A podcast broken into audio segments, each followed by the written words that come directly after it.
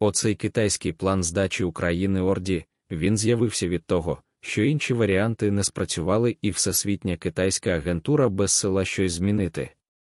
Скоріш за все ні, бо ніхто не може спрогнозувати, як ця війна буде воюватися, тому що всі війни не прогнозовані, а агентура нічого і не робила, бо кому воно потрібно ризикувати життям, а то й позбутися його за службовий оклад. Це просто такий розвиток ситуації та перебіг подій, коли всі ходять на роботу, нічого не роблять і думають собі, підім'яв під себе владу узурпатор, от хай сам і викручується, а він думає, треба спустити вниз директиву, хай придумають вимоги до примирення у війні, яка так заважає мені бути найвеличнішим правителем стародавнього Китаю.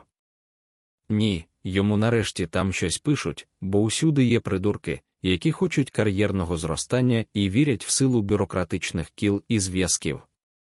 Та інші, які розуміють, що якщо зовсім нічого не писати, почнуться чистки і є небезпека піти з роботи без вихідної допомоги, протекції і будь-яких грошових перспектив, а то й з вовчим квитком. А окрім цього державного, бюрократичного ніфіга не роблення більше нічого робити не вмієш.